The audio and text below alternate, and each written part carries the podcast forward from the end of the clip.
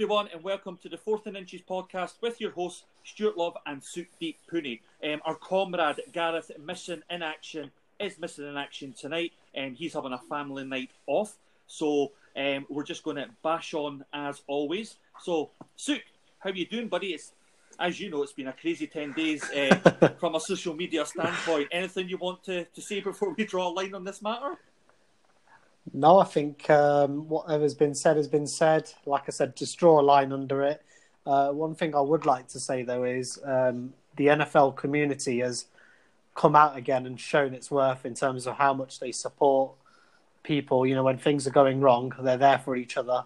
I was saying to you the other day, Stuart, I think um, if it'd been any other sport, I don't think we'd have got this sort of um, you know support you know from from people. So I just want to you know say a big thank you to everyone you know for all their kind messages, including our guest who we've got on tonight. Yeah, I mean, absolutely. Just before we, we, we move on from that subject, I think the NFL UK um, official Facebook page came together in that situation, and it was overwhelming that the support that you got yourself, Sukhdeep. I think it was amazing. Yeah, no, it was uh, definitely very overwhelming. But like I said, there's there's more work to be done. Um, it's not just a simple matter of you know addressing it. Things have to sort of be done in the future, and hopefully, you know, stuff like you know examples like this, people can be brought to justice, and and we can. It just goes to show there's always it's just one bad apple, isn't it? And there's like a yeah. hundred really good people out of you know so 99 people who are good out of 100 really no absolutely but what i'm really excited about today's show is um, i get to chat with my nfl uk partner in crime nfl photographer british amateur american football zebra it is Mr. Roger Goodgroves, it's only taken about five years to get you on here. Roger, how are you doing, my friend? I'm uh, before... doing very well, Stuart. Yes, thank you.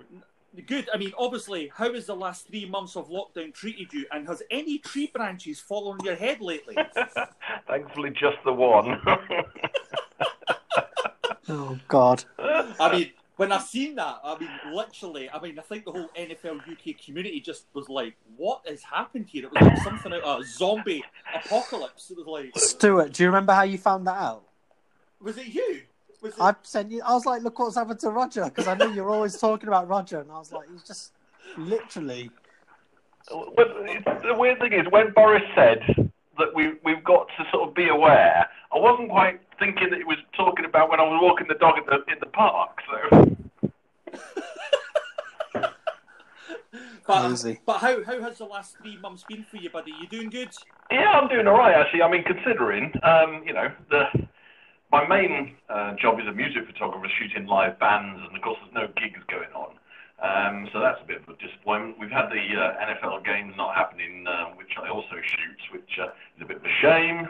Um, and from uh, my zebra side of things, then um, I'm director of operations for the British American Football Referees Association, and I coordinate all the games and what crews go to games and obviously there's no games. So it's been quite quiet. I mean, it's actually been quite nice for me, actually, uh, in a way. It's been a little bit like a holiday, and I think the reality of that will kick in soon. But currently, I'm all right. Yeah, I mean, it's definitely going to be strange having no games in London.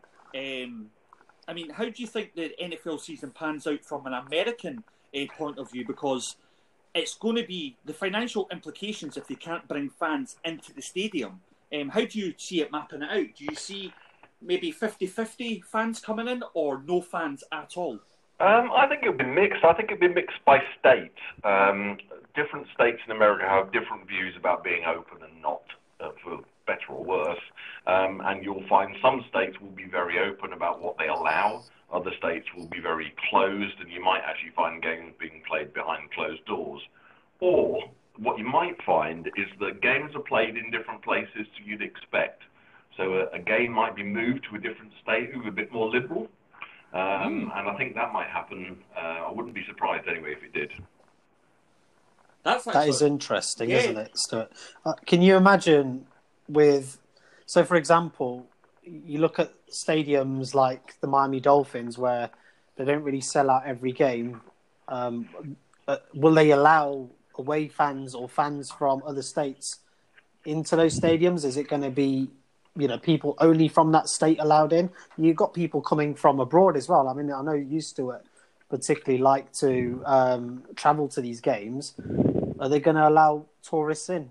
You know, it's going to be it's an interesting dynamic, isn't it? So Yeah. many things to think about. It, it very much. I think, from answer your question, I think Florida will let fans in. I think they will let anybody in, and I don't think you'll find too much interstate travel restrictions. Um, I mean, there will be still um, international restrictions, I suspect, for a while, um, uh, and therefore that will restrict us, I'm afraid. Um, but I think from a US only point of view, they won't restrict people. Um, but it will be state dependent as to what's allowed. Yeah, I mean, it's going to be very interesting to see how it goes forward because the NFL seem to be at the forefront um, of, of driving the sport. I mean, the way that they, they conducted the draft for me was absolutely sensational. Um, and, and, and, they made that happen. So it's going to be interesting to see just how this develops and, and how the season um, goes forward. But we've got Roger on here. I'm so happy to have my, my partner in crime. Um, first and foremost, Roger, um, it's something I don't know, but how did you get into the NFL? I mean, what teams did you follow growing up? And also, I know you've been to Super Bowls, Co.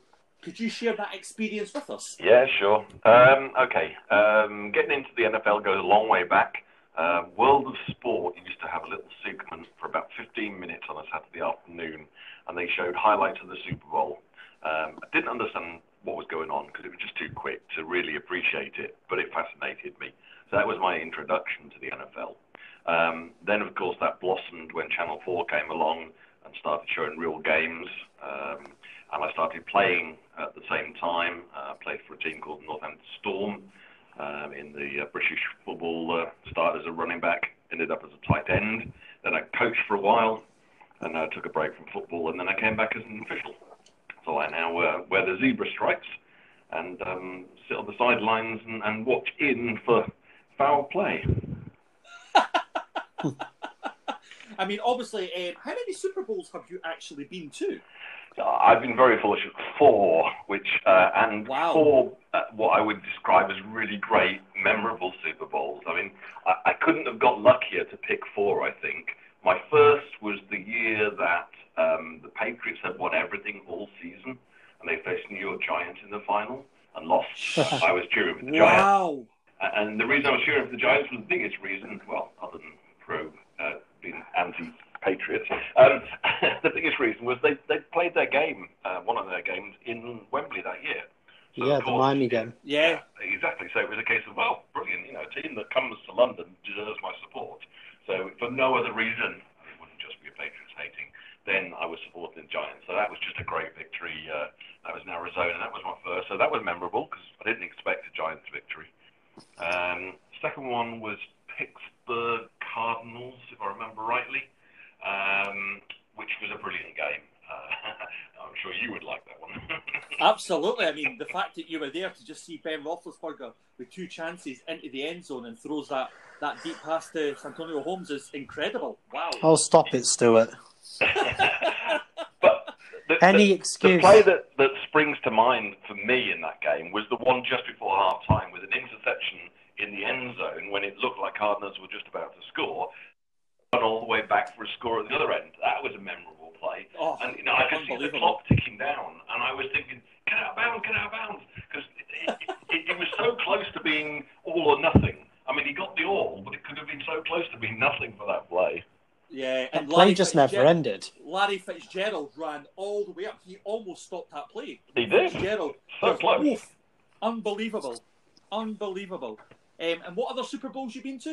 Um, so then on the, the, uh, what was the third? Um, bear with me one second, brain's gone dead. Oh, um, in Miami, Colts versus um, the Saints.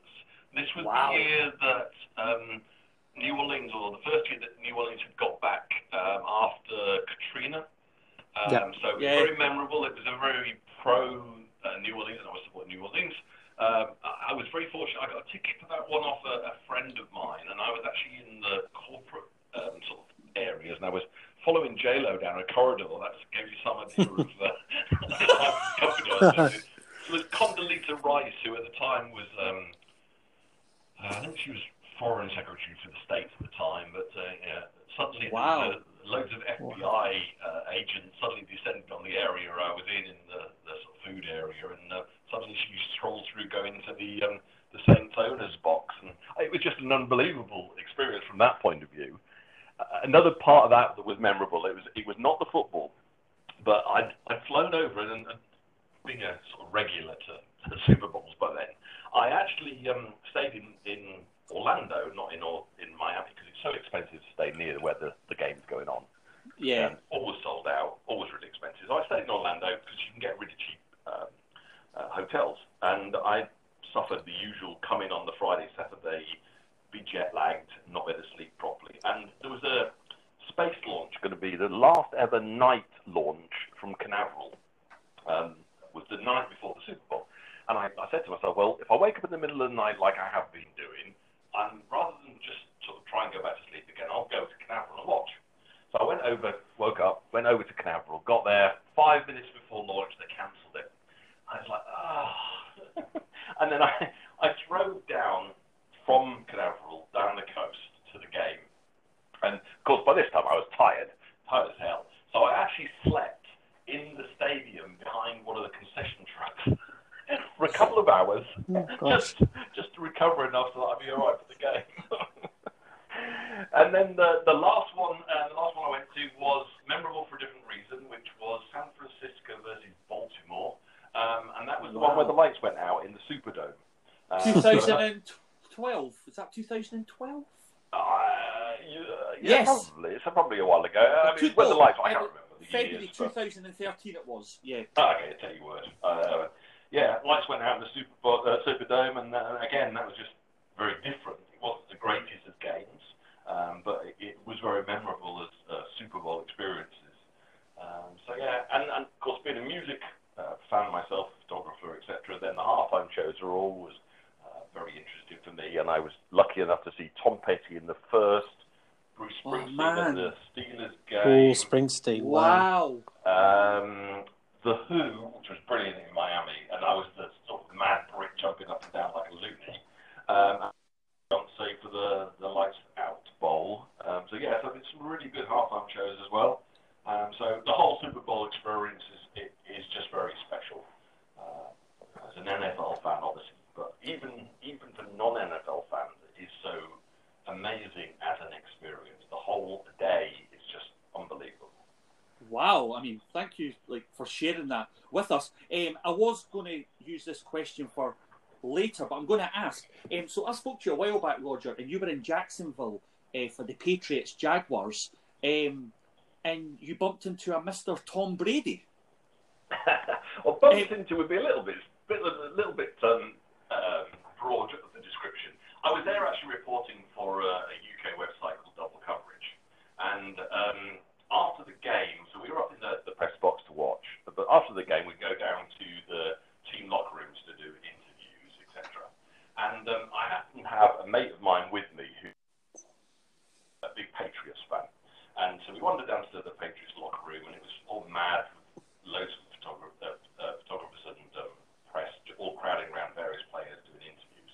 And my mate tapped me on the shoulder and he said, Tom Brady over there. And he was all, normally in the locker room they have the names over the top of the lockers. And um, he, he didn't have the name over the locker, so nobody would pay him any particular attention. He was just getting, get, finished getting dressed.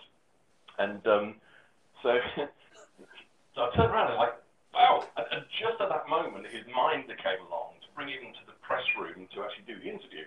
So basically, it was like, right, we're whisking off now. And, and we went with the group, and there was only him and his minder and me and my mate walking down the corridor uh, in Jacksonville to the press room.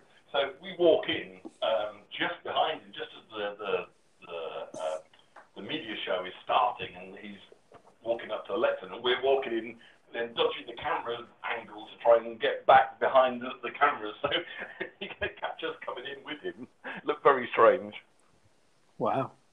That's incredible. So yeah, that was that was that was good. I'm for my mate. I, I, I mean, he couldn't thank me enough. I mean, you know, as a big Patriots fan, huge Patriots fan, then uh, he uh, he just was over the moon. So. No, I mean that that's absolutely super cool. But um, one thing that obviously I know you're very passionate about is photography. Um, you're obviously involved within music, but how did that evolve into NFL, um, and where did that start from? Um, it started really with me doing some reporting uh, for some websites um, to do some journalistic side of things yeah. about rules and the NFL generally. And then one of the websites asked me if I would be interested in shooting the NFL games in London. That was a no-brainer, wasn't it? So it didn't take me a, a, a microsecond to actually respond. Um, they weren't successful in their applications for a couple of years, so it, it took a couple of years before the NFL said yes. Um, by this time, I'd been shooting the various press days that the NFL had when um, the teams come over to practice, and I by then um, was more known to the NFL photographers. Um, and uh, what I is that the NFL photographer who's been with them since the Monarchs days, um, he, he does all the approvals that when the list comes out of who, which photographers are actually allowed to shoot the games. And by this time, he then knew me which obviously helped in the application. So that was the history of it. Wow. So, Roger, have you ever got into any sort of deep conversations with any sort of players? Because I've I've noticed you a couple of times. You know, right, you're right amongst them near the sort of sidelines. Have you ever had any sort of engagements with some of the players? Um, not when they're playing. Generally speaking, I, have done interviews with players. Mm. Uh, people, when Jacksonville have been over, I've done interviews with people like Mike, Mark Brunell and um, um, um, a few of the others, um, Keenan McCardell, people like that. Um, on game day, generally speaking, um, you're not interviewing them. I'm there to do photographs, and that that'll be what I concentrate on. Mm. I have been lucky enough for other reasons at Wembley doing the chain crew uh, stuff. So I've been there on the sidelines, and people like Joe Theismann's there, and I've had conversations with him in a wow. non-game day capacity, just because I was a Washington fan. Going back to Stuart's earlier question. That was my original team I supported. Um, but they became too popular, and I just stopped telling people I supported a team. And over the years, really, I am uh, the, the ultimate non-team uh, fan. I follow the NFL, and uh, from a, an officiating point of view, it's a good thing to be neutral. So. Yeah, well, I'm sure the Redskins need you now. I mean, fifteen was it fifteen dollars last year to watch them play? yeah, it, it, when I first started watching, they definitely didn't. They, liked with Riggins and, and winning Super Bowls. And no, they definitely didn't need me then. But uh, yes, nowadays yeah. I think they could use anybody. No, I have a lot of respect for the 80s teams. I remember Doug Williams, obviously a former Buck, um, you know, winning the Super Bowl for them. You know, that, that particular one was quite special, I think, from a yes, Redskins fan's point of view. Yeah, very much. Yeah. No, it was, it was so funny. Um, so I was at the Bears uh, Raiders game uh, last October um, at the Spurs Stadium, and I just received a text message from Roger saying, "Can you look over at the end zone on your right hand side and say cheese with Paul Brown?" And there is Roger snapping me and Paul Brown um, with Amy. I was like, wow, and just watching Roger all around that. Sounds like a porn movie, doesn't it? yeah. it? wow. absolutely, especially with Amy around. But yeah, no, it was absolutely fantastic. But the, the, the main reason, obviously, Roger, um, obviously, we're both heavily involved um, in the NFL UK scene for our own sins. Um, but I know that obviously you're passionate about um, officiating. You're obviously involved in the amateur American football scene within the UK. First and foremost, what made you become a zebra, and, and where did this come from? I think it goes back to my playing days. Actually, I was the what you loosely describe as the team expert in the rules. Um, so the players would ask me, "Is that right? Can they do that?" Or you know, uh, what, what's going to be the penalty, or how's it going to be enforced, and that sort of thing. So I, I was the one they turned to. What I, I didn't realise at the time was I, how little I knew, and it was only when I actually tried to become an official realised the depth of the rule book and uh, realised how little I actually knew at the time. But compared to everybody else, I was an expert. It just so happened that um, it was uh, the blind leading the blind. So I, I was always sort of interested, um, and uh, and it, that sort of developed from there. Um, watching um, uh, Total Access when Dean Blandino used to come on, and uh, or before that, Mike Pereira used to come on and explain what had happened in particular scenarios and why it was ruled one way or another. That always fascinated me. So it was that that triggered um, and me being interested in the depth uh, that I was. And then the NFL ran um, a promotion uh, along with the British American football referees, where they actually had a day before one of the London games, and they actually had Ed Hochuli and his crew come to talk to prospective referees. Lovely bloke he is, by the way. Ed uh, uh, he's um, he's someone actually. Um, sorry to jump in, but is someone Yeah. um, I'm into getting autographs through the mail, and Ed is someone you can literally send him an email, and he will send you a signed photo without paying any postage. And Wow. like. He's Yeah, he's an absolute amazing, amazing person. Like you could literally send him email after email, and he'll have a chat with you, and he doesn't even know. He doesn't even question where this email com- comes from. It's just you know. Yeah, I, I, I was very fortunate on that day. I um, won a little competition that they ran, uh, which was uh, sort of predict the rules uh, in instant replay and how it will go. And I, I won in that, and I actually won a referee's jersey, um, and I had the crew sign it. So I've actually got uh, one of Ed's signatures. But he was a great guy and uh, very encouraging. Uh, and so it really went from there. Uh, in terms of my interest, that's what got me back into the UK end of uh, officiating. Um, and I'm now director of operations for the British American Football Referees Association. So Wow. Um, Wow. didn't, From didn't know that. Yeah. yeah, so uh, yeah, so I, I sign crews, and, and one of the very fortunate parts of the job is I get to choose the crews that do the London game for the chain crew. Um, so I don't, uh, you're probably aware that the guys on the, the sideline with the measuring the down distances, with the, the down box and things like that, they're all British uh, American football officials, and I get to choose who goes and does that job. So I become very popular at a certain time of the year. and, and, and then obviously, Roger, me and you get obviously very popular with Liz Bandari as well when it comes to ticket sales. But that's we don't have to worry about that th- th- this year. This is absolutely fantastic. Well, there is that. no more complaints about when they're going to arrive. oh man, I'm sure God. there will be. I'm sure there will be. You're underestimating the NFL UK community, I think, guys. True. But one thing I did want to ask Roger, this has always fascinated me with the sort of, um, you know, British American football scene. Um, I regularly go watch the uh, Leicester Falcons. I don't know if you've obviously been there before, but Yep. um, you may have obviously been. You live in Northampton, is that right, or, or close? Well, no, I, I, used to um, Yeah. when I used to play, um, but my kids still live in Northampton, so I, Okay. I'm a regular visitor back up there. So not far down Um, the M1. I, I'm yeah, I, I'm near Windsor nowadays. so Ah, fair enough. At least temporarily. Yeah, but so, I I was just going to say, like with um, obviously the NFL, in hindsight, they have the benefit of you know technology. They can obviously go back and look at a million different screenshots of certain plays and still get it wrong. Um, you know, See how, later, but we'll go on. yeah, New Orleans Saints fans, feel free yeah, to. I'll give you that one. Oh, 100%, yeah. So how do you guys uh, manage to sort of get things right? And have you sort of had any confrontation with players, uh, you know, in relation to certain calls that you've made? Let, let's be clear about one thing. Um, whilst they have replay in the States, they don't need replay for the majority of what happens. Approximately 96% of all calls they make, and remember that on every down, it's not just whether it was a completion or not, it's, you know, was the formation correct, were the man in motion correct, um, did the lineman block correctly, was the pass interference. So there are multiple decisions on every play. But 96% of the plays they get right. There are obviously some that they won't. Um, but the key when you're talking about getting it right on the field for the UK game is that every official has a different area of responsibility. So we're not ball watching like you would in terms of uh, what you see on the TV. We're actually watching specific areas to make sure that there's no foul play in that area. So that makes it easier because obviously you're concentrating on a smaller amount.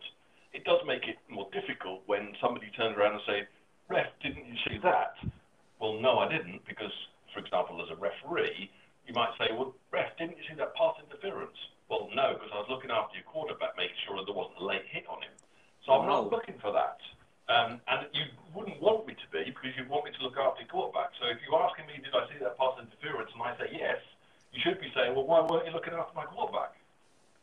So To answer your question in a sort of more direct way, we see things on the field because we're looking for specific things in a narrow area, not in the broad game. And Always replay can help because often it will have an angle that the referee on the field didn't have. and That's what makes the difference and why replay can be useful to add on top of what's already there. Concentration with players, very little. Although, to be honest, uh, people, and I'll use it in the broader sense of the word, and I'll talk about fans as well as players, they, they have their rose-tinted glasses, and they always see something their way, and if they don't get the call going their way, they're not happy. Now, it doesn't mean to say the call is wrong. Uh, a, a, a good example of that would be a good friend of mine who was a very respected official in the UK, and I would rate his judgment very highly. But in the Super Bowl, he was supporting the 49ers, as a big 49ers fan, and when there was the push-off uh, from the tight end, he was complaining about it bitterly that it wasn't the call, but the majority of all the other officials were saying, yeah, that was, that was clear. Um, but you know, so the rose-tinted glasses come in even when you're an official, if you're not careful, if you're following a particular team. And that's why it's good not to be team affiliated. Wow, that's actually amazing. Great Um, answer. Yeah, no, absolutely. Um, one thing, obviously, Roger. Um, obviously, uh, we know each other well. Um, I follow a lot what you do. Um, what is your relationship with the great uh, Dean uh, Blandino? Um, obviously, he was the vice president for the NFL officiating team, and um, if I remember right, is he not actually doing college replay within in football? I just I remember you were doing some sort of conference calls with him. Yeah, that goes back to what I was saying about the Ed Hochuli day. Um, Dean was in charge of the NFL officials back then, and um, due to my uh, journalistic stuff, then I kept in contact with him about um, asking him various questions about how plays had been officiated, Yeah. why it didn't go this, way or that way. Move the story on a few years. I attended various clinics in the States um, run by uh, NFL clinicians, and I'd mentioned to Dean about was there something similar for replay? Cut a long story short, he said, "Yeah, there's a course coming up in Chicago. I'll get you on it." I thought, "Wow, that's brilliant! I didn't expect that." But bro.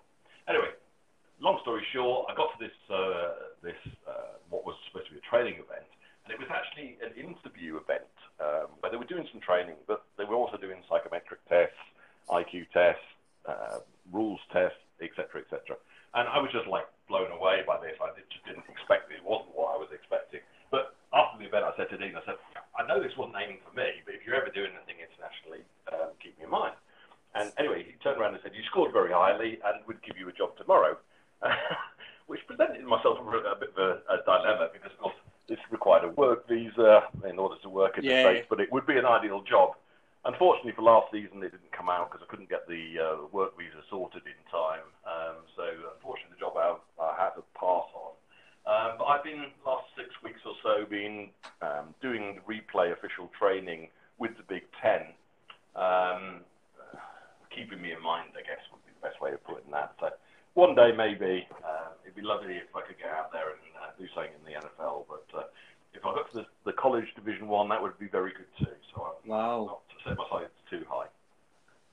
I mean, I mean that's where I was. I was also going to finish up um, with the podcast. Is what is the the future of Roger within the NFL or the the NFL UK um, officiating? I mean, are you looking at college, high school, going over to the states? I mean, you've just answered that, but wow. I mean, Yeah, I mean, I- think if you said to any official, you know, what, what games would you like to officiate? And the best games are the one you'd love to be at, but we love officiating all games. So, you know, we can have an aspiration for uh, being in the top legion, but, you know, to be honest, if, if, if a British official got to do anything officiating in the US, whether it be college or NFL, would be in itself amazing because, you know, it's a bit like, you know, players who played over here and then going to end up playing in the, the NFL. It's such a leap. Um, so any chance of getting over there and doing that would just be amazing. You'll be a Oh. celebrity, wouldn't you? Well, In I- I Connie's think it'd be NFL named tours. That they would, for good or bad, and that, that's obviously a, a dual-edged sword. Because you imagine it over here, and if suddenly the, the VAR uh, was being run by an American, there would be some questions about judgment Yes, that would not yes. be related to whether they were making a good judgment at all. It would be, God, the Yanks come over here telling us how to play football. So you imagine it the other way around. You've got the Brit coming over telling them how the rules should be run. It's it almost just takes me back to how people view Neil Reynolds at times because it's the Mm. the the British guy with a British accent, knowledgeable about American football, and people don't like it. People actually don't like it, but that is a whole other podcast on its own because don't get me started on that. I mean, yes, it would be different. Um, and yeah. right. I mean, people have a. I'd call it a prejudice, and maybe coming back to the conversation that we started with, really, which is, you know, people judge uh, not necessarily on equals, um, and they should. And if somebody's good enough to do a job, they should be doing that job, regardless of their sex, colour, uh, orientation, or whatever. So um, that's my message. Oh, absolutely agreed, one hundred percent. I mean, Roger, I love you to bits. Um, we've been through a lot over the last few years, and what we do in the NFL UK community. Suk, um, you're now in the NFL UK community, and you've been through a you've been through a horrendous experience the last few weeks. But one thing we can take from all this is the NFL UK community as a whole is amazing. I mean, the, the amount of people that Rogers met, I've met. I mean, through the NFL UK community, all three of us have managed to build relationships, um, and I think we're very fortunate um, to have such a, a wonderful, wonderful community um, of, of, friends. So, um, anything you want to say, Suk, before we, we close up? No, I just want to thank Roger. I mean, this was um, a very, very interesting podcast. I loved um, getting his insight into sort of officiating yeah. and his, hearing his stories about the Super Bowl. I mean, he could, you know, I'm sure that there's a whole podcast on just talking about those four Super Bowls. Uh, oh, the first thing that was coming into my head was the um, the onside kick as well. You know, between the Saints and the Colts. What a play that was! You yeah, know, a gutsy call by Sean gutsy Payton to gutsy do that. that call. Yeah, yeah, very exactly. much exactly on the biggest stage. So many memories there. Yeah, I, I was so fortunate. I mean, you know, four Super Bowls, any four Super Bowls would be an achievement to, to have the four Super Bowls I had, I, I couldn't have wished for better. So, yeah. I mean, just before we, we kick off, uh, Roger, um, obviously the NFL owners approved the three rule changes for 2020, but mm-hmm. the onside kick alternative is not among them. Yep. Any any thoughts on that? Um, officially, the word it, it was tabled, which doesn't mean to say that they said no, but it means to say that they pushed it back for a decision later on.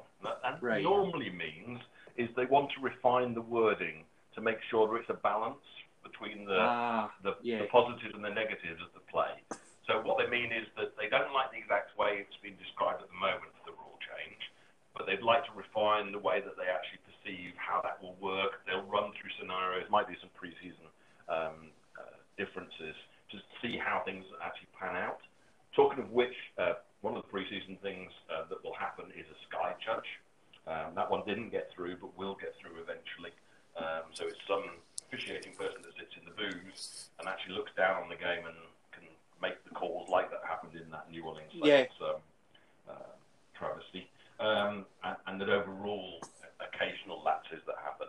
Um, it hasn't yet come to play, but it, it will in time. Mm. One thing I was going to ask Roger is um, I don't know if you followed the XFL over the course of. I did. Dean Blandino yeah, yeah, being ahead of that, I, I, I think I had a vested interest.